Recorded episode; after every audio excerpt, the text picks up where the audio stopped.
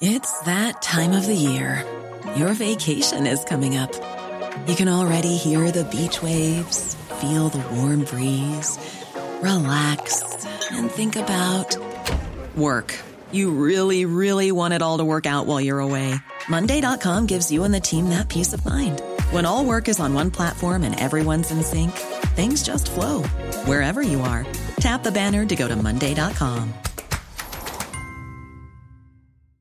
Imagine the softest sheets you've ever felt. Now imagine them getting even softer over time. That's what you'll feel with Boll & Branch's organic cotton sheets. In a recent customer survey, 96% replied that Boll & Branch sheets get softer with every wash. Start getting your best night's sleep in these sheets that get softer and softer for years to come. Try their sheets with a 30-night guarantee. Plus, get 15% off your first order at bollandbranch.com. Code BUTTERY. Exclusions apply. See site for details. LMFM podcasts. With CNC Carpets, we bring the showroom to you. Or you can book a personal consultation at our fabulous new showroom in Moortown, Dromiskin. Call 087 660 40 237 or visit our website at cnccarpets.com to book an appointment. CNC Carpets, for all your carpet and wood flooring needs. Afternoon, you're welcome to Late Lunch on LMFM Radio. I was just listening to the ads there. Brennan's, today's bread today. But what about the breads of yesteryear, and in particular, Spicers? Spicers bread, I'm sure it brings back many memories to lots of you listening to us today. Well, we want to hear them, and so does Lisa Carroll, and she joins me on the line. Good afternoon, Lisa. Good afternoon, Jerry. How are you? I'm really good. Thanks very much for having me on. Not at all. I'm thrilled to have you with me on the show this afternoon. What's your interest, may I say, or connection with Spicers? Okay, well, I suppose I'm a Navan woman, born and bred, Jerry. I've been living in Cowes for the past 10, 12 years now. But I grew up on the Trim Road in Navan, just a few minutes walk, really, from the middle of the town. And I work with a surveying and planning consultancy in Dunshaughlin for the last 18 years, but I'm at the dissertation stage of my Masters in Spatial Planning with TU Dublin, and I'm doing a study based on heritage for community wellbeing. Mm. And this fits perfectly with this. Mm-hmm. And you are looking for people to regale you with their memories of Spicers. And we'll come on to that in a moment, because you're having a special night in the Solstice later on in the month. Well, I know, because I've been looking. You've posted this, and my word, the world has gone mad with all of the memories around Spicers. And for our listeners today, if you're listening to us, do you remember getting Spicers bread delivered to your house? Do you remember the shops? Do you remember the bakery? Whatever. If you have memories of it, get in touch with us, 086 1800 658 by WhatsApp or text now. There's one name that jumps out from the social media end of this that I see, and it's a breadman called Patsy Connolly. Yeah, I've seen his name come up a lot, and everyone has very fond memories of Patsy. Yes, they Patsy, have. Yeah, George used to come to our house, I remember. Okay. And he was your breadman? He was our breadman, that's right. And how many times a week would the breadman call to the house? Oh, God. I know personally with me, it might have been once a week. I'll have to check with Mum on that one. Yeah, no, some places it was one. I think some places it might have been twice or even three times. But when they came, they opened up the back of the van. Did your Mum go out just to pick her bread, or did the breadman bring in? Did he know what she wanted? Well, I remember we always greeted him at the door, Jerry, and then you know, you're right. He'd open up the back of the van, and then they had these wooden trays that they'd slide out, and they had all the bread and the buns and everything on the tray. So it was an event. It was, you know, it was something that was part and parcel of our home life growing up. Yes. And I know for most of the people, not just in Navan, I know there was, you know, Trim, Kells, and Balbriggan too. So, you know, I think everyone grew up with this, and everyone had over the later generations had people working there, you know. So it was a major employer for Navan Town. So everyone seems to have deep connections to it. So I just want to bring those back to life, because I don't want those memories to fade.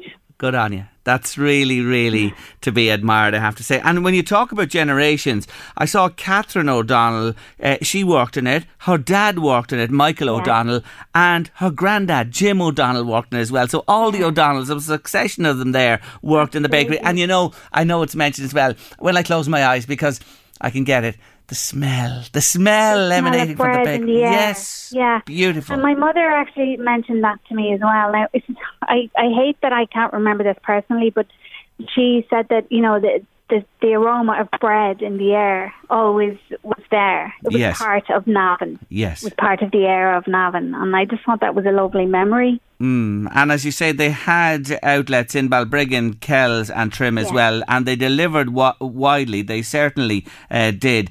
Had you a favourite, if you were to think back of their breads? What did you love? Did you love the pan or the loaf, the brown, the white, what? I think everyone talks about the batch loaf. Oh, yeah. Everyone. There's no question, but that's a winner. Yeah. And when it was fresh and toasted and the real butter on top. Will you stop? You're making me hungry. We don't get our dinner any day on Late Lunch, you know, on this show. We're deprived. We're deprived for years. And I could just run out now and toast that piece of batch bread and just enjoy it so much. Do you know what I remember? And I was a big supporter and fan of Spicers and bought their bread because it was delivered into Drogheda here and lots of it as well to different places. I loved their sliced toast roll, the round barrel, the sliced toast roll in the yellow and red wrapper. Oh my God.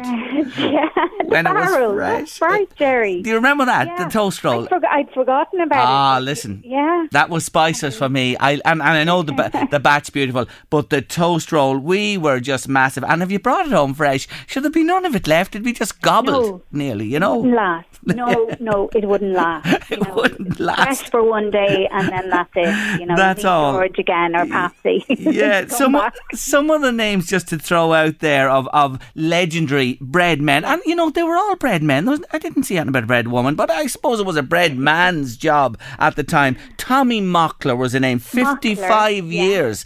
Man and boy, he was a bread man there. Yeah. Stephen Sheridan and George Kilbride are two names that crop up as well. Spicers bread man. That's George. That was your George, wasn't it? That was my bread man. Ah, yes. That's my George. That's your George. You see, your bread man. But isn't that a funny thing now, Lisa? There wasn't a bread woman. No, I know, but I suppose that was the times that were in it, Jerry, too. You know, I heard a lovely interview actually with Seamus Smith. I think there was a lot of men that went in as 14-year-olds into Spicers and started by sweeping the floor. I just heard a lovely interview with Seamus Smith. Of course, he's another Navan. Know him well. I know him well. Yeah. And, you know, he tells a lovely story and has very poignant memories about, you know, working in Spicers as well. Yes. So, you know, it was a life. It was a life that people spent in there. So, you know, it really, really deserves a voice, I believe. Yes, and you are going to do it. The other thing, we're talking about the breads, and Angela's just been on saying, Jerry, please don't forget the Chester buns. They were a real treat from Patsy. That's from Patsy Connolly. Chester cakes, I think we called them. You know, are you familiar with a Chester cake, no? Not myself, no. Well, I'll tell you what they were. I think I can describe them. There was a pastry on the bottom, and there were squares, pastry on the bottom, pastry on the top, with a little bit of white sprinkle on it. And in between, I mean, I don't know what was in it, but it was nearly black, the filling. You know what I mean? A real dark filling in the Chester cake. Yeah. And it had a particular flavour to it, I had to say. And it had, if you were a fan of it, you loved it. I suppose if you didn't, you were on the other side. It wouldn't appeal to you. But I know it was a legendary goodie from Spicers as well. Did you avail of a bun yourself in your time? I see people are going to be like, oh, are you serious? But I wasn't really into the sweet parts. Good on you. Good on you, Lisa. I just love the bread. I know. Well, that left more for everyone else. You're very kind-hearted too, Lisa. You know what I mean? You were very magnanimous in your decision. No, I won't take that. That was behind it, Jerry. That was my motive there, But ultimately, what's your plan? Are you going to record these memories? Are you going to produce a written work or what? Yeah, that's the difficult part, Jerry, because it's a conversation style research. So I have to be very on, and I will be writing, I'll be recording if people will let me, videoing. So once I gather all of that information together, I don't want to just walk off into the sunset for my dissertation. I do want to create a public collection for the people of Navan, so that it's there, in the history books after, for the generations coming down the line. I just really want these voices to be heard and written down in history books. Absolutely. Brendan Hughes has been on to say there are two Spicers bread men beside him, Stephen and Patsy Sheridan, also George Gilbride. A lot wore shop coats on their deliveries. I remember that, the bread men with the long brown coats on them. They wore these, right. You'd see them on shop assistants and that as well. That is true. The real old style. Yes, yes. Yeah. Absolutely. That was part and parcel of the uniform. And then the vans, the vans were so synonymous with the town as well, driving around and... Yeah. Oh my word, memories. There are so many of these. How long is a piece of string? You are going to be inundated with people's memories and names and stories, which is fantastic. But the idea is you will be in the Solstice Arts Centre on Thursday the 29th of September. Now, it's a couple of weeks away yet, folks. That's the final Thursday in September at 7:30. And is it an open house?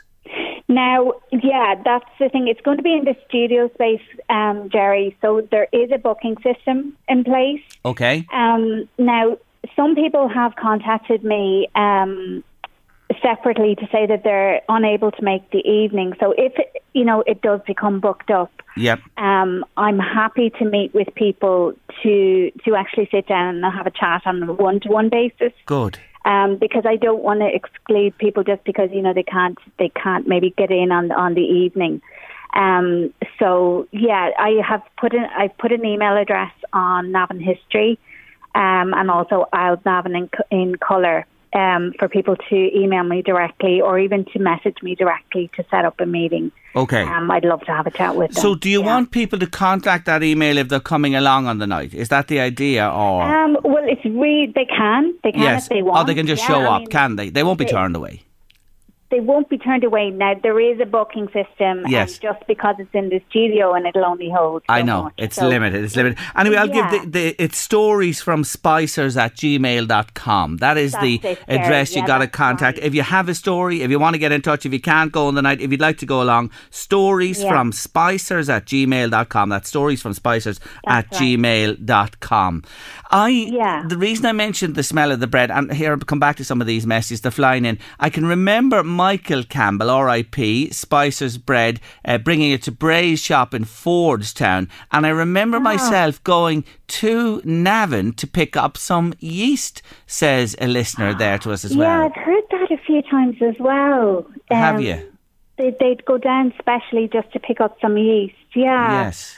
And whatever it was a couple. I think my dad actually told me that one. Did he? If his mom was cooking something, he'd be sent down to get the yeast.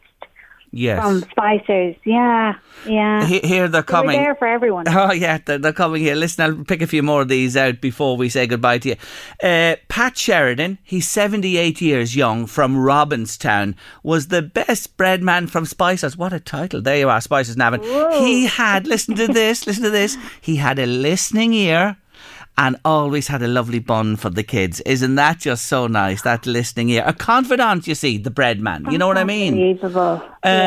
Here's another one. Liam McGuinness and the late Johnny Monaghan. Great memories of the fresh batch loaf every Saturday morning in Spicer's shop on the square in Navan. It was to die for, says Mary in Navan. Oh, I've no doubt about that, for sure. Keep them messages coming to us. Spicer's memories of bread men, of the shops, anything at all. 086 1800 658 by WhatsApp or text. We love the nostalgia of it.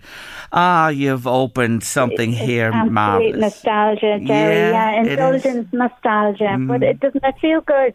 It does. It feels great. It gives you a lift. I can taste the bread. I can smell it. Even though we're on the radio, isn't it amazing you can get these things and these sensations? That's the way it is, and that's what it brings back for sure. Anyway, look, we wish you well with it, Lisa, and just telling people again. Thank you so much. Thank you for joining me. It is the 29th of September, Thursday. storiesfromspicers@gmail.com is the best way to get in touch with Lisa and arrange things. Yeah. Thank you for joining me, your star. Very lovely. Thanks a million for having me. Not at all. You're very welcome. Bye. Take care. Bye. Bye. Lisa Carroll there, remembering Spicers Bakery. I remember Jimmy Rogers, says somebody else, delivering bread around Kells in a battery van. Of course.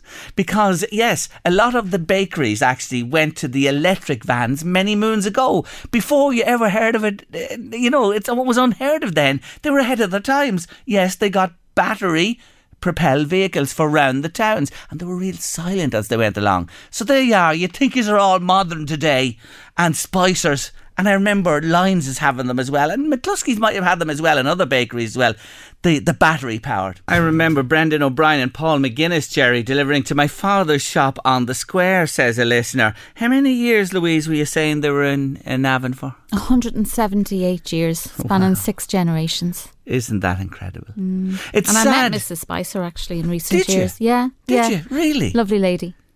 Oh, isn't that fantastic? I think is her name, yeah. Isn't it sad to see a business like that no longer there, that survives all those years, and yet now they're actually gone. Oh my, when you see the memories coming in there. Did your dad stock the bread? Yeah. Did he? Yeah, so you'd have the lads in the shop coats arriving between 9:30 and 9:45 every morning. And then if you ever ran out of bread, you'd run across the square down to the shop and get a few more and bring them back up to the shop. And you might also bring an eclair or something as well while you're down there. Yeah, would. They did all the lovely sweet stuff, didn't they too? They did. Yeah. And I remember myself and a friend used to be walking home at 3 or 4 o'clock in the morning from the Yard Boyne in the days, and the doors would be open. We'd be passing the bakery and the doors would be open to let, cool the bread. Yeah. And the lads would all be there working away. We'd have the bread all ready to hit the shops the next morning. And Louise and Co with the munchies on them. Give us a loaf. Yeah, there might be. Give us a loaf. Would you have any ham to just go between the slices there to help us out? But they'd be in early, the bakers for sure. That's part and parcel of the job. And you said they were the first to package breadcrumbs, you think, ever? I think so. I can't remember anybody else, but I could be wrong there. Yeah, well. But my mum and my 2 uncles worked down there, so. Did they? Yeah. Big connections with Spicers. Love to hear your memories of Spicers Bakery. 086 1800 658 by WhatsApp. After 2, opening up the conversation with your children about minding their health all round. Michael's been on to us from Kells. He used to love the Spicers bread man calling to the house. His mother would buy a couple of lovely fresh Spicers loaves and those Chester buns. They tasted like Christmas pudding, says Michael. And we have more to come from Spicers later on in the show. Now, I have a beautiful book sitting beside me. It really and truly is. And it says about this book, it's the perfect book for starting conversations with children about positive mental health. And I can tell you already, it does what it says on the tin. It's the A to Z of Minding Me. And it's brought to you by Tracy Flynn and Niamh Goggin, joint authors. And they join me on Late Lunch today. Welcome, ladies. Hi, thank you so much for having us. Not at all. Delighted to have both of you with me. Well, Tracy, if I can put the first question to you, why did you do this book? Yeah, well, first of all, thank you so much for having us on the radio. It's been such an exciting week for both myself and Niamh, as the A to Z of Minding Me is officially on bookshelves. Well, about myself and Niamh met 7 years ago, and we worked on numerous creative projects together. And in 2019, we sat down and we said, today is the day that we're going to start writing the A to Z of Minding Me. Both myself and Niamh always had a passion for using positive language with children and telling them the things they can do rather than focusing on the things they can't do. So both myself and Niamh said, what are we going to do about it? So we decided that we would write a children's book that children everywhere could access and see themselves represented in. So as you can see, it's a wonderful children's picture book illustrated by the beautiful Kerry O'Callaghan, reminding children children of all the things they can do to care for themselves, connect with themselves and the world around them, because we wanted to talk to children everywhere. I'm delighted you mentioned Kerry, because the illustrations are simply outstanding. They really are. She's done a wonderful job. To you, Niamh, I suppose, just to let our listeners know as well, Tracy is a primary school teacher and you have an honours degree in psychology. You're accredited in therapeutic play skills and you're undertaking an MA in creative psychotherapy at the moment. So really, can I say you're a match made in heaven to do this? That's very kind of you to say, and Kerry definitely complements our team beautifully with all of her skills and training as well. But yes, Tracy has touched on it, that both she and I think when I brought my daughter to school that first day, little did I expect that 7 years later we'd be sitting talking to you on the radio. But we definitely were attuned around the power of positive language with children and understanding that what we say to children becomes their inner voice. And we wanted them to give them like a toolkit to remind them of the power that they have within themselves to kind of unlock and embrace and celebrate their unique talents. And as you say, because of both of our collective backgrounds, we would be very aware of the power of play, the power of the breath and being mindful and being present, the power of the positive language, but also to be very attuned to the fact that it's not positive psychology. It's actually very important that children recognize and understand that all of their feelings belong and they're all welcome. And, you know, with Kerry and the beautiful illustrations, I particularly like on the page that says, I can feel lots of different emotions and know my feelings come and go, that she chose to use a lighthouse on that page. And like the lighthouse, the light comes on and comes off. And it's the same with the feelings. Tracy and I would use an expression where we'd say feelings are like visitors. They come and they go. And the important thing is for children to recognize that they all belong. And I think that's where our collective experience helps us recognize the importance of giving children their voice and the opportunity to feel all of those feelings. And then we hope the book would be a useful tool for children themselves, but also for their parents to regulate and to recognize and welcome all those feelings and to manage them in a safe way. Age, just staying with you for a moment, Niamh, age-wise, in the publicity it says for children ages 1 to 7, and you do, and I said at the beginning there, conversations about positive mental health. Is it never too soon to introduce that, Niamh? No, never. And I think that's one of our big, I suppose, ambitions for the book is to promote emotional literacy, but to do so from a very early age and to help children connect with themselves and others. Feelings drive behaviour, and children aren't actually attention seeking. You know, parents, we can say, oh, they're acting out, but they're not necessarily. They're not acting out. They're connection seeking. And behind every feeling, there is a need to be met. So if a child is having a big feeling and a parent wants to connect with them, we must first look at regulation. And as a parent or a caregiver or a teacher or a therapist, you first have to look at your own regulation and to make sure that you're calm, because calm is contagious. So too is chaos. So it's important that we are calm. And when our calm meets then co-regulation can occur. So if children are dysregulated, they're kind of in a fight or a flight or freeze mode, and we need to help them regulate through co-regulation, ultimately striving to get them to self-regulate. And by starting early with this emotional literacy, we can, you know, strive to promote that self-regulation from an earlier age.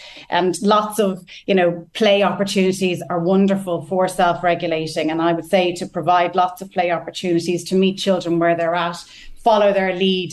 And play is how children express their feelings. So children best express their feelings through play. So by doing that, you know, we think with the young age of the target audience of the group, that's their language. Play is children's language. Toys are their words. That's a famous quote by Gary Landreth. But I think it's really, really important that we start that conversation with children early to be able to name feelings and to know they all belong and to allow them to play, to express them. Really well said. Tracy, I hear can do, and with a lot of children you hear all the time, stop that, don't do that, leave that alone, you can't do that. You know what I mean? Absolutely. And I suppose that's what myself and Niamh were very aware of as parents. Both myself and Niamh are mums, but also in the classroom. And it's so easy for the word stops and no and those words to slip out. And while our book does tell children all the wonderful things they can do, they also tell them what they can do in difficult moments, which is really important. We also have used the word I throughout the book. So each page starts with the words I can and a different letter of the alphabet. And both myself and Niamh found that was really important. What's better than an adult or somebody else telling you what you can do than you telling yourself what you can do? So we really want that positive mindset. So even in a difficult moment when you feel everything may be out of control, what can I do? I can breathe. I can adapt. All of these lovely words, nearly like a suitcase. We wanted children to imagine that they'd imaginary suitcase filled with all the letters of the alphabet and all these affirmations and tools. So when they're having a difficult moment, or likewise, when they're having a wonderful celebration, that they can dip in and they can say, yippee, or wow. Or likewise, they can say, you know, I can cry and be comforted by someone I trust. We would hope that the language is really, really simple for children to identify with, but also for parents to use. This isn't a book loaded with words. It's not a parenting book. It's a simple picture book. But we feel that the words in it and the affirmations can be used and easily accessed by children and adults. Yes, I can giggle and be happy. I can hug myself, my teddy, or a friend. Yeah. I love them, and the way you've done them alphabetically. And that was my next question to you, Tracy. I've had this book a wee while, and what really strikes me is it's a book of few words but massive imagery. Absolutely. And that's, you know, I think the trick with and the hardest part of a children's book is getting it down to so few words. But what we wanted this book to be able to be opened on any page of the letters of the alphabet. So we might say, what page will we open tonight? And it was a fun way, you know, to guide the reader, but also dip in, dip out. So this book hasn't been designed to read from the A to Z, though you can. It can be opened on any page that a child wishes. Lots of children ask for their own initial of their name, which is always lovely, because children relate things to their own experience and their own needs at that time. So a child going through the book will probably land on the page that they need at that moment. And that's what we wanted our book to be. Timeless, that it can be opened on any page, dip in, dip out. You know, it'd be nice to even dip into it in the morning time before you go off to school and then perhaps revisit that page at the end of the day. For example, I can wow and be wonderful by just being me. So what way did you wow today? You know, there's lots of mindfulness in the book, like the breathing, the breath, giving gratitude, thanks, connecting with nature, but all done in a really simplistic way for children and parents. And the book, Niamh, is backed up with an online resource too. Yeah, there's a number of different activities to match a selection of the actual letters of the alphabet. So I can breathe long and slow to calm my busy mind. And we might give parents a little tool. It's the kind of the how part of that. It's called Firefly Breathing, and we talk them through how to do that with their child, for example, or a teacher could use it or a caregiver of any sort. And does that come with the book or is that separate? That's available online through Gale. And that is there and it's an add-on. And look, just before we finish, it does, as Tracy was saying a moment ago, it opens up a conversation, Niamh, as well, each of these. Yeah, I think our hope for the book is that it encourages connection and time spent together. And we hope, as Tracy said, that generations can enjoy the book over and over again and build relationships where children feel validated, they feel seen, they feel heard, they feel supported, they feel understood. And different children will get different things out of different pages at different times. Yes. So we would hope that there's something there for everyone in it, and children everywhere recognise themselves, and as we've both said, very importantly, that they celebrate their abilities and talent, because we think little people are amazing. They certainly are. I have to say, it gets my thumbs up. I absolutely love it. It really is a wonderful work. Congratulations to both of you. And I commend it to all parents to go and seek out this book, The A to Z of Minding Me. It's on the shelves in your bookshops now. They love it. You love it. And it'll really help with life within the family unit. I promise you. Thank you both for joining me today. Thank you so much. Thank you so much. Thank you. Not at all. Take care now. Bye-bye. Bye-bye. That's Tracy Flynn and Niamh Goggin there. Yes, the A to Z of Minding Me. It's a cracker. It's time for our Two on Tuesday. Two on Tuesday. Playing the songs that just never quite made it to number one. But we were so close. I'm going to be number one. We were so close. Two on Tuesday. Two on a Tuesday. Yes, my song today that just fell short of top spot on the UK singles charts was originally recorded and released by the Zootons in 2006. However, it would be the following year when the song was covered by Mark Ronson, featuring Amy Winehouse on vocals, that Valerie became one of the biggest hits of 2007 without hitting top spot.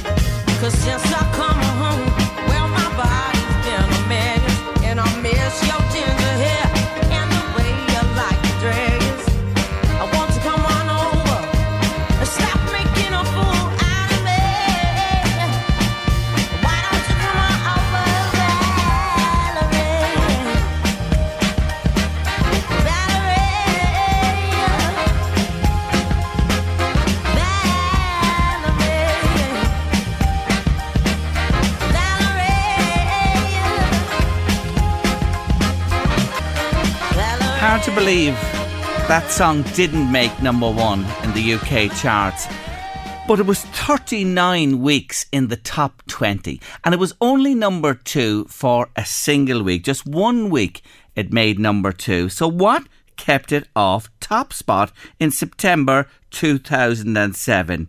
Well, the combination of Siobhan Donaghy, Amel Baraba, Keisha Buchanan, better known as the Sugar Babes, spent 4 weeks at number one with this. It was so easy that night. Should have been strong, yeah, I lied. Nobody gets me like you. I know everything changes, all the cities and faces, but I know how I feel about you. Can we bring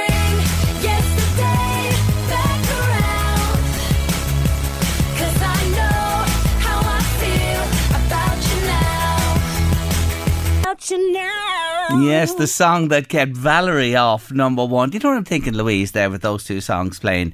Well, I know how you feel about it now anyway, that's for sure. Before you tell the listeners, I'd love to do 5 in a row of those someday on Late Lunch. 5 songs in a row like that would be great someday. Here's your 5 in a row on your Late Lunch. Car crash. We'll do it someday, I promise you. Anyway, I don't need to ask. If you're sure bopping around the studio in there, it's the number one for you this week. Yes, yeah, Sugar Babes, worthy number one, I think. I love Valerie. Bouncier. I like Valerie too, but this is bouncier. What do you think, folks? Valerie or the Sugar Babes? About you now. What do you think? A bit more life in Sugar Babes. Which do you prefer? I love Valerie. I love Valerie, and I love Amy Winehouse, and her voice is amazing. Yeah. But I just think it's Sugar Babes for Louise. Sugar Babes for Louise. Valerie for me. What do you think? 086 1800 658. What do you think this afternoon? Was it deserved number one? Do you think Valerie should have got the top spot? I'd say if it wasn't against it, like that was 4 weeks at number one. It had a huge momentum with it for the Sugar Babes, you know. And maybe another week, a different time. Who knows? But when you think about Valerie, it was 39 weeks on the charts in the top 20. And it was released before, wasn't it? Oh, yeah, yeah. The Zootons. And did it get to number one? No, but I mean, did Amy Winehouse release Valerie before Mac Ronson came and did a remix? No, I don't think so. No, it did. Zootons was the original 2006, and then he covered it with Her at that stage. So there you are. That's the 1 and 2 on your late lunch this afternoon. And by the way, while you're texting in for Valerie or WhatsApping us on 086 1800 658 for the Sugar Babes, will you just text directions to Monaster Boyce while you're at it? I always thought if there's an exit that there's a corresponding exit on the other side of a motorway. Turns out there isn't. And I'm terrible with you at times, don't I? Yeah. Hang you out to dry. Yeah, I do hang her out to dry, and I apologise. Can't say anything to you. But it's all in the best possible taste, as Kenny Everett used to say. But there should be a corresponding exit on a motorway if so there tell is them what exit. Happened. Tell them what happened. You were... I was stuck in traffic yesterday at the... Help me out here with the directions. M1 roundabout. Yes. North the of Drogheda, it wasn't north of Drogheda. Beside the retail park. Yeah. And they were doing all of a sudden a stop-go system where the roadworks are. Chaos. And actually, chaos. I want to say there was chaos this morning with people trying to get onto the M1 again, to go to work again. And whoever's responsible for those roadworks and managing the traffic should hang their heads in shame this morning. People, it took them 45 minutes to an hour to get onto the motorway, to get to work, to go to appointments. They were late. It was chaos. It's not acceptable. If it's the council, if it's the people doing the work, will you get your fingers out and sort that out the next time it's going on? Is that all right? He gives out to me like that all the time. Anyway, moving on. It was a big backlog. I'm only joking, Jerry. It was a big backlog down to Mel. Like a snail. I'm going into me shell here like a snail. Only kidding. Go on. Anyway, go on. So I took, instead of a right, because I wasn't too sure, because all the arrows were pointing left, so instead of right, I went left and thought I can go home via the motorway. Yes. Now, bear in mind, traffic was back down, right down onto that roundabout too. So I've got onto the motorway. And I was looking for because if I'm coming from Dundalk, I take the exit for Monaster Boyce. Yes. So I thought, there has to be a corresponding exit on the other side of the motorway. I always thought that. So and there isn't. Sailing up by Monaster Boyce trying to cross the ditch. I had to go to Dunleer and do a U-ie. She had to drive on to Dunleer, come back from Dunleer into Monaster Boyce and home to Termont. There must be very few exceptions to that, though. Most have two, I agree with you. Together, most have. But Louise is only living here all her life nearly, and she didn't cop that till yesterday, that she couldn't exit the motorway from Monaster Boyce heading north. You know, you can when you're heading south, of course. Anyway, we have that one sorted out. I think I did before. I'm sure I did before. They're messing with my mind. I think you're winning. Definitely the Sugar Babes. Such a lively song that would have you running around the place. There you go. And more for the Sugar Babes. I think I'm lost. I've lost this one with Valerie. Sugar lumps. Anyway, we've the right man on for you next. He'll know how to get the Monaster Boys. It's our motoring man, Tony Conlon. Tony Conlon, motoring man, is with me on Late Lunch. Hello again, Tony. Jerry, how are you? Thanks very much for having me. Yeah. Not at all. You're very welcome. And you've been driving this month the Suzuki S-Cross, and you say about it, it's now the SUV it should have been from the start. Why, Tony? Why? Well, the reason I say that is that the original S-Cross, the last one, was a fairly reliable vehicle in its own right, but it just didn't have that little bit of macho look about it that an SUV, I think, deserves, and I think a lot of the public and motorists appreciated a little bit of meat on them. And the last one was a little bit too timid, and that let it down a bit. The new one is makes a stronger visual statement, no doubt all about that. It's bolder, it's more muscular, and it has a greater road presence. And for that reason alone, it's more appealing. It's like a little bit smaller than a RAV4 as such. It has that look about it. There is, of course, a new formed alliance there between Toyota and Suzuki, which is very evident on the Suzuki Swaz that was launched the same day this year, back in April, as the S-Cross and the new Vitara. The Swaz is basically Corolla's estate. The S-Cross definitely has its own identity, but you will see good improvement on the interior finish and that sort of thing. So they are sharing things, especially hybrid technology, you know. Yes, more spacious inside and a higher standard of safety. You always love the safety aspect than the previous model. Yeah, well, look, safety is such a vital thing, and what I'm so happy to see among basically all car manufacturers is that when it comes to safety, and you know the way, Jerry, you have different trim levels that call them A, B, C. and then they differ in when it comes to equipment. But when it comes to safety standards are the same across basically all ranges of vehicles within a company's manufacturer's range. So, for example, you have 7 airbags here, dual sensor brake support, automated brake. In other words, it basically brakes itself, Jerry. Blind spot monitor, which is extremely helpful. Rear cross traffic alert, traffic sign recognition. And this is the thing I hope will come in sometime, that when your car recognises a traffic sign, it will automatically slow it down, because you could be listened to, in great respect, to me here talking about cars, and the next thing you go around the corner, there's the speed van, and you're caught. And that can happen very, very easily. You're £3 and 80 quid to worse off. So it's all simple things. They're not really getting the bicycle out there 180 kilometres an hour in the middle of the night and all this sort of thing, and killing all before them. But they want to get the poor devil that's there just sauntering along 5k over the limit, maybe leaving a town or going into a town or a village, whatever. And it's all to do with concentration. So you have that sort of traffic sign recognition, adaptive cruise control, tyre pressure monitoring system, which is good, Jerry, because very few people will go in and check their tyres. True, Tony. And you've often mentioned this before. Now, what about the engine? 1.4 litre petrol and the mild hybrid. So it's combination battery-petrol. Battery petrol, and you have a generator come start the motor, which is belt driven, assists the petrol engine in producing more torque during takeoff and that.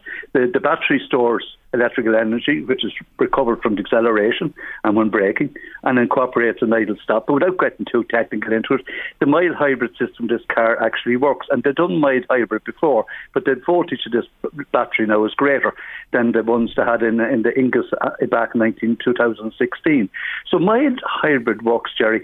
And if you remember, if we go back just a little bit in time, and I know I still love the diesel vehicles, no doubt all about it, and I've nothing really against petrol once it's able to deliver. And a lot of people switched to diesel years ago because petrol consumption on cars, the engines were much bigger, the fuel was much greater, what you used. In other words, it was harder in your pocket. But when you see something like this car able to achieve, now you adapt a little bit of eco thinking and driving, there's no doubt all about it. You're not going to go out like Hamilton or Atten on this one. But return 53 miles per gallon, which is about 5.3 litres per 100 kilometres.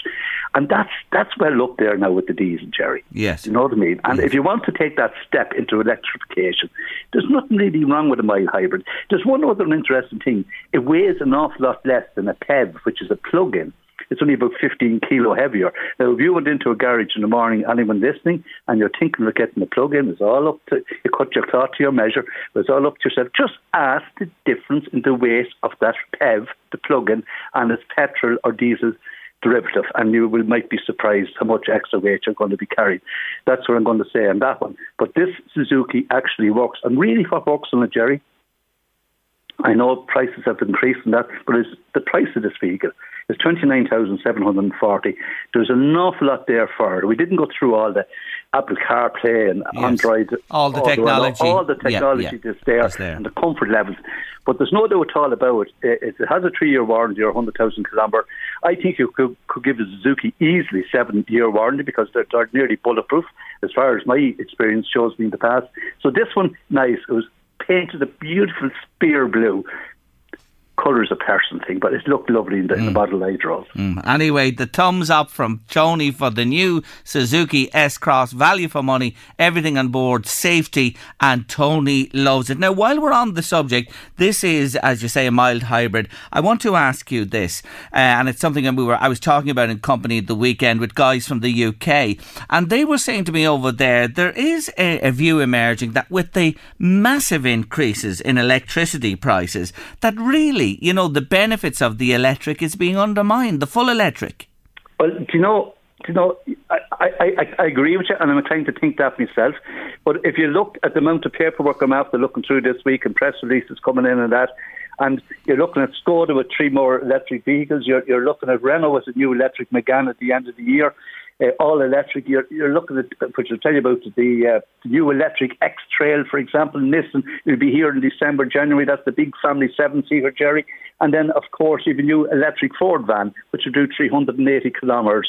And its price is something like €71,250. So answering your question, I think, God forbid, a couple of power outages and breakdowns in supply would frighten the living daylights out of anyone with electric. I think so. But it's not a time for frightening people. There's enough of queer things going on in the world. But I just keep stepping carefully. Do you know what I mean? Just reading in there, listening.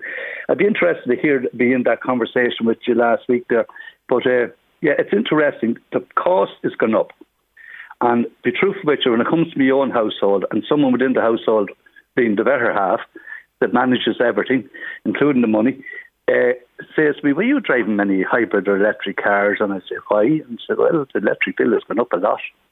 And yes. Then I look at my list and yes, I was driving a few, Jerry, and I was plugging them in at home. Yes. But just to get the breakdown, now I'm on a smart meter, and it needs to be a little bit of research to know on smart meters. I'm not getting the answers the way I wanted, but I want to see about night rate. Maybe someone will be able to enlighten us that's more into electricity than us, Jerry. Is there a night rate on the smart, or do you pay for it during the day? If you get a night rate, does it go up to more cost during the day? Yeah. There has to be benefits there for this. Yeah, and there are questions we need answering to. It's just a general comment I said I'd throw in with you today when you're on me. And watch this space with it going forward. I want to touch on some of those things quickly before we finish that you mentioned there, because I've been keeping an eye on what's been happening as well, like yourself. Renault must be happy. They're in second with market share, and also great news on their Zoe eTech electric again this year. Yeah, well, look, they're marching forward there in the position. I remember a number of years ago, in Bill Cullen's time, who owned Renault Ireland at the time, and he would have wished for, and for 11% of market share. And that's fair. If you're into 11% or thereabouts, you're kind of in a happy place. You know what I mean? And it takes an awful lot of work to do that. I'm not saying that poor old Bill didn't work hard, and his team, they did. But they have a better range now. And they're right there when it comes to electrical power and hybrids and this sort of thing. And they have a good range, and especially they have a very good commercial range, traffic and master, you know. Yes, the Zoe, just to tell listeners, best used electric small car at the Watt Car Electric Car Awards again this year for the second year running, and they've certainly made hay with the Zoe. Come back to Toyota for a moment. You did touch on it to say that the Yaris Cross Compact SUV, they're expanding that this year. Yeah, well, actually, Jerry, I don't think it will be here till next year. Next year, will it? Yeah. But it'll probably be a pre-order. There's no doubt at all about it. It's a lovely car, Tony. It's a beautiful looking car. It's a beautiful looking car. The GR Sport. That's it. Even nicer looking, if there's such a thing. It's a beautiful looking car. Yes, sir. It's going to be the first quarter of 2023 again we see it. And I'll introduce them to have a price first, which means they're going to take bookings. Yes. And it's 36,830. It's not a cheap car, but as I say again, it looks sensational, and I'm sure with Toyota, it is everything under the sun coming with it. So that'll be into 2023, actually, when we see that one. Yeah, Ford, you mentioned their E Transit Custom, the next generation electric, Europe's best-selling van. Yeah, well, we'll see now when it comes to electrical. It is a fantastic selling van. It's well up there with the Volkswagen Transporter, because it's of similar design, of course, but when they introduced this custom version. Now it's going electric also. They had about electric one previous, but this one has greater mileage coverage. They recommend 380 kilometres. It will deliver. It has 181 horsepower power in it. It delivers 135 kilowatt hour. Price of 71,250. You have to get a return on it, and hopefully some grants and everything else. There's a company that wants to be seen as eco-friendly, and the vans, the commercials, the same with Mercedes have them. It is a little bit more difficult because naturally they're bigger and they're heavier and all that. But again, when you see 380 on the Ford kilometres available there, it's going in the right direction. Yeah, it's a fair range with it as well. You mentioned the X-Trail with Nissan, the E-Power. You're right. All these car manufacturers, it's all E. It's all electric, isn't it, Tony? There's no question thought about it. Like, you know, there's no use fooling myself and saying, like, it's going to be country for country and all this sort of thing, but there's no use fooling myself or anyone else and saying, oh, look, electric mightn't take off. See, there's so much investment going on in this. Like, every company out there is throwing millions at it, millions. Look at Mercedes. Like I didn't tell you, I was driving the EQE, maybe I did tell you.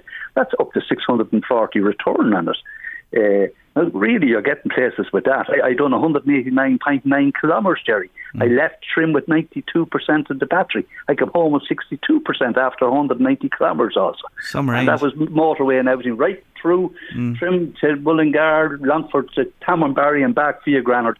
And when a car can deliver that, let it be in driving in eco mode, let it be that. I popped it over once or twice just to show the power for those that was with me. But... mother of God, it's getting there, you know. It certainly is. Tony, have to leave it there for today. You're fantastic as usual. Tony will be back to review his latest mark next month with us and more besides. Always appreciate your company and time, Tony. Thank you very much, Sherry. Thank you for joining me. That's Bye-bye. Tony Conlon there, our motoring man on Your Late Lunch. Elton John, he's still standing after all these years. He must be jaded at this stage. Would he not take a seat and take his ease? Come on, Elton, cop yourself on. It's years now and you're still standing. Late Lunch, LMFM Radio. We're going back to Spicers and memories of Spicers. Louise, we got a lovely WhatsApp in. And you can always WhatsApp us with a voice message too. Let's have a listen to a Late Lunch listener. Oh, Jerry, such memories we have of the Spicers van coming. We'd get the round loaf. And that would be such a treat, and an even bigger treat would be the cream bun, fresh cream bun. We've such good memories. John was the Spicers man, was his name, the delivery man. And we'd all go running out the door when the Spicers van would come, six little heads wondering what we were going to get. So we've great memories of Spicers, and that white round loaf was so delicious. It was such a treat. Thanks, bye. Thank you for WhatsApping us. Who's that, Louise? That's a listener where? I think she's from Dunshaughlin. I'm pretty sure she's from Dunshaughlin. Yeah. Well done to you. Lovely to hear the message. Joe Keane in Galtrim. Hello, Joe, this afternoon. Jimmy Weldon, famous bread man from Trim and his helper. He did the bread run around the hills of Galtrim and a pit stop in the Scut Fagans. Into Manalvi and down to Reagan's in Galtrim, and he used to give us nice chocolate eclairs for handy cash on a Saturday evening. Great memories of Jimmy, says. Isn't that lovely? Lovely to hear those. Where is Galtrim? Well, you're a Meath woman. I'd say Galtrim. What do you call it? Galtrim. I would have said Galtrim, but there you go. Galtrim. It's in the saying, isn't it? We're both right and we're both probably wrong. You're probably right. You're a Meath woman. You have it spot on. How would I know? Anyway, lovely memories of, Spicers coming to us this afternoon. Back to Spicers. They just keep coming like the bread man. My mam lived in Kenstown and remembers the horse-drawn van with Tom Muckler and Johnny Monaghan and later Johnny's son, Jim, delivering the batch loaf and yeast bread, Chester buns and vital items. Memories. And breaking news. We have an update, haven't we, Louise, on the previous WhatsApp about Spicers, and we're going to play it for you now. Here we go, another WhatsApp to Late Lunch about Spicers. Oh my God, Jerry Kelly, I just heard that voice talking about Spicers. That's my sister Claire MacDonald on the radio. Oh, I've got goosebumps now. John, the Spicer who drove Spicers van, Mam would get the buns then, and that white loaf that she talked about, oh, the crusty part of it was gorgeous, and Mam would give us a treat and we'd have one bun between six of us, or maybe two. So delighted to hear my sister's voice on the radio. Go Jerry Kelly, love it. That's Claire MacDonald's sister. Now, we don't know who she is. So if somebody... I think her name is Helen.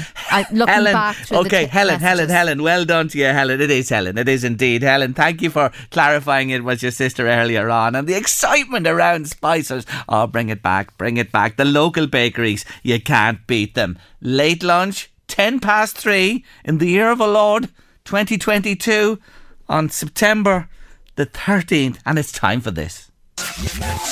The Late Lunch Artist of the Week. It is Dolly Parton, of course, and as I mentioned yesterday, Dolly found success in Nashville, initially as a writer, with the likes of Hank Williams Jr. scoring hits with her compositions. At just 19, she then signed with Monument Records, who saw her as a fresh-faced pop star. But Dolly knew best. She was a country girl at heart.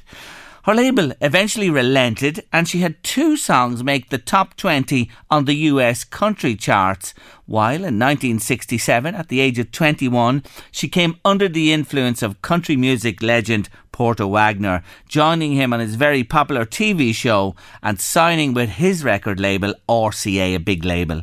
Her first single, a duet with Wagoner, was a cover of Tom Paxton's The Last Thing on My Mind and became a big hit for the pair, a success that began a run of 6 years, yes, a 6-year streak of hits for Parton and Wagoner. By 1970, Dolly began her solo journey and hit top spot in the charts with Joshua in 1971.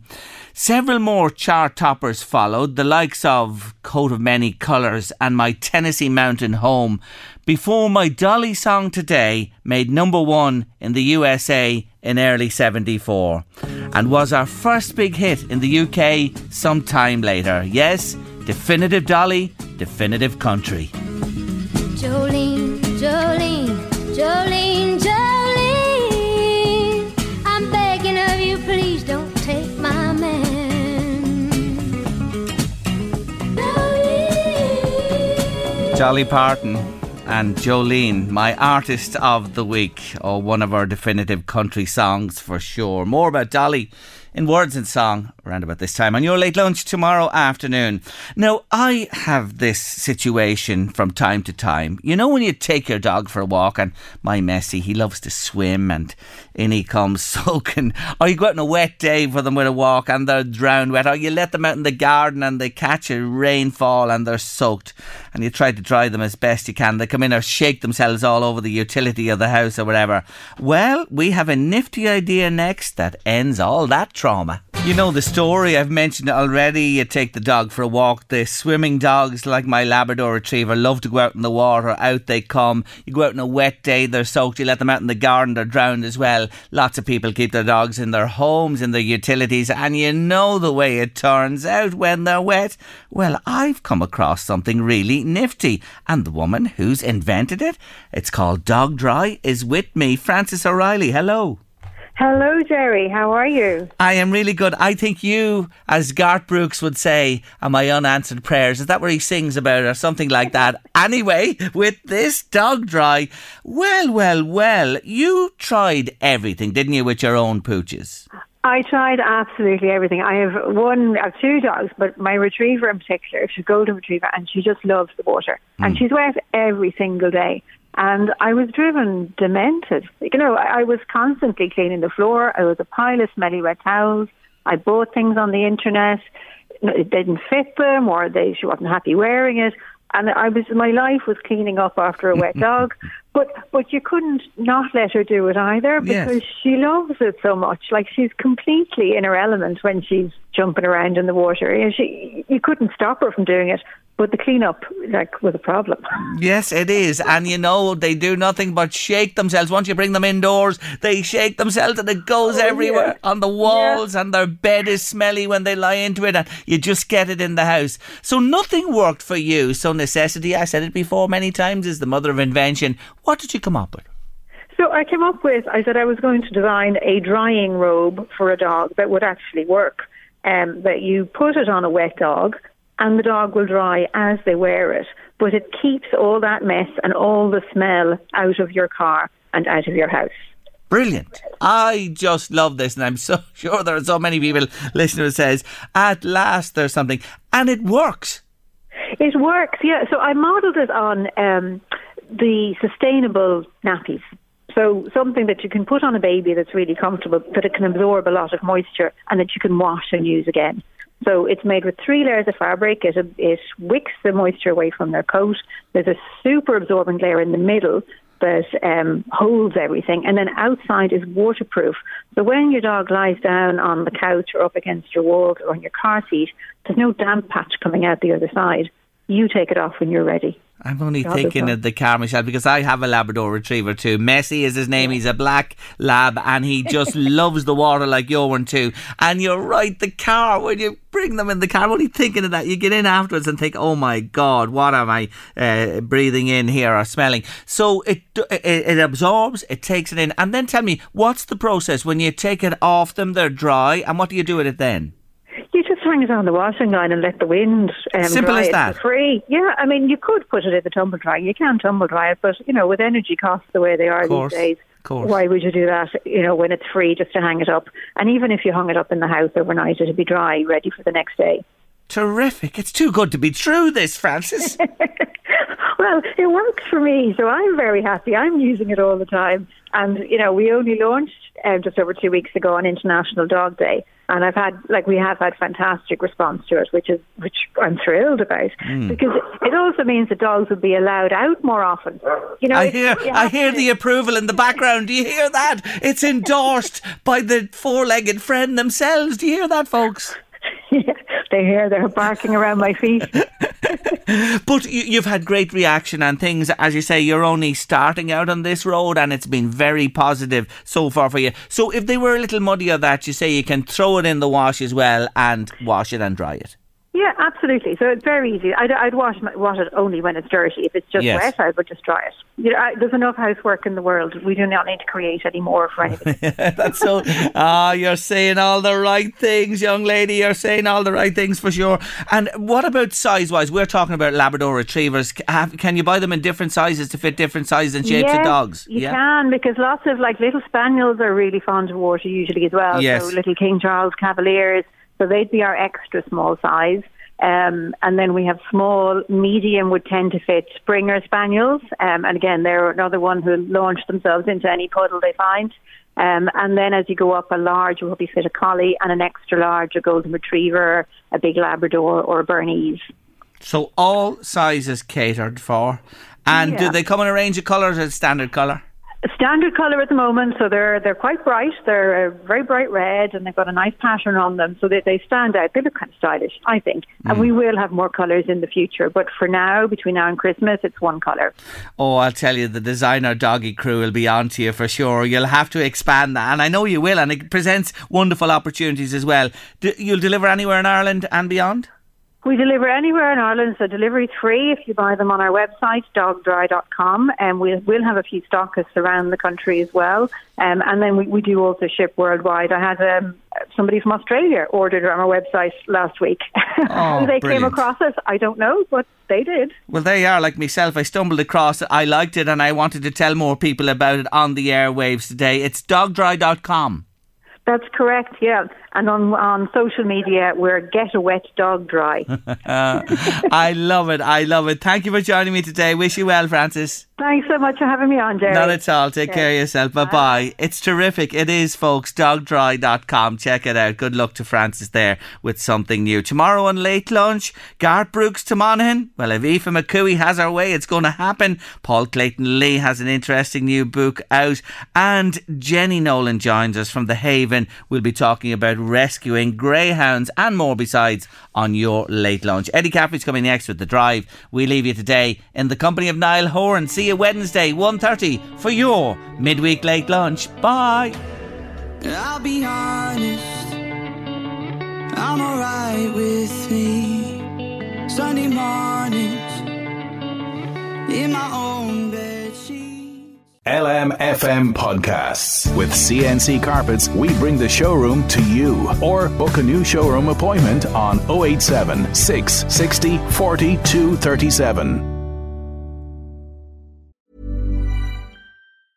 Mother's Day is around the corner. Find the perfect gift for the mom in your life with a stunning piece of jewelry from Blue Nile. From timeless pearls to dazzling gemstones, Blue Nile has something she'll adore. Need it fast? Most items can ship overnight. Plus, enjoy guaranteed free shipping and returns. Don't miss our special Mother's Day deals. Save big on the season's most beautiful trends. For a limited time, get up to 50% off by going to BlueNile.com. That's BlueNile.com. Summer's just around the corner, so give your body the care it deserves with Osea's best-selling Undaria Algae Body Oil. Created by infusing Undaria seaweed in barrels of botanical oils, it leaves skin silky, soft, and glowing. Plus, it's clinically proven to improve elasticity and deeply moisturize without feeling greasy. It's safe, clean, vegan skincare. Get 10% off your first order at OseaMalibu.com with code GLOW, plus free shipping on orders over $60. Normally, being a little extra can be a bit much. But when it comes to healthcare, it pays to be extra. And United Healthcare makes it easy with Health Protector Guard fixed indemnity insurance plans. Underwritten by Golden Rule Insurance Company, they supplement your primary plan, helping you manage out-of-pocket costs without the usual requirements and restrictions like deductibles and enrollment periods. So when it comes to covering your medical bills, you can feel good about being a little extra. Visit UH1.com to find the Health Protector Guard plan for you. Even on a budget, quality is non-negotiable. That's why Quince is the place to score high-end essentials at 50 to 80% less than similar brands. Get your hands on buttery soft cashmere sweaters from just $60, Italian leather jackets, and so much more. And the best part about Quince, they exclusively partner with factories committed to safe, ethical, and responsible manufacturing. Elevate your style without the elevated price tag with Quince. Go to quince.com/upgrade for free shipping and 365-day returns.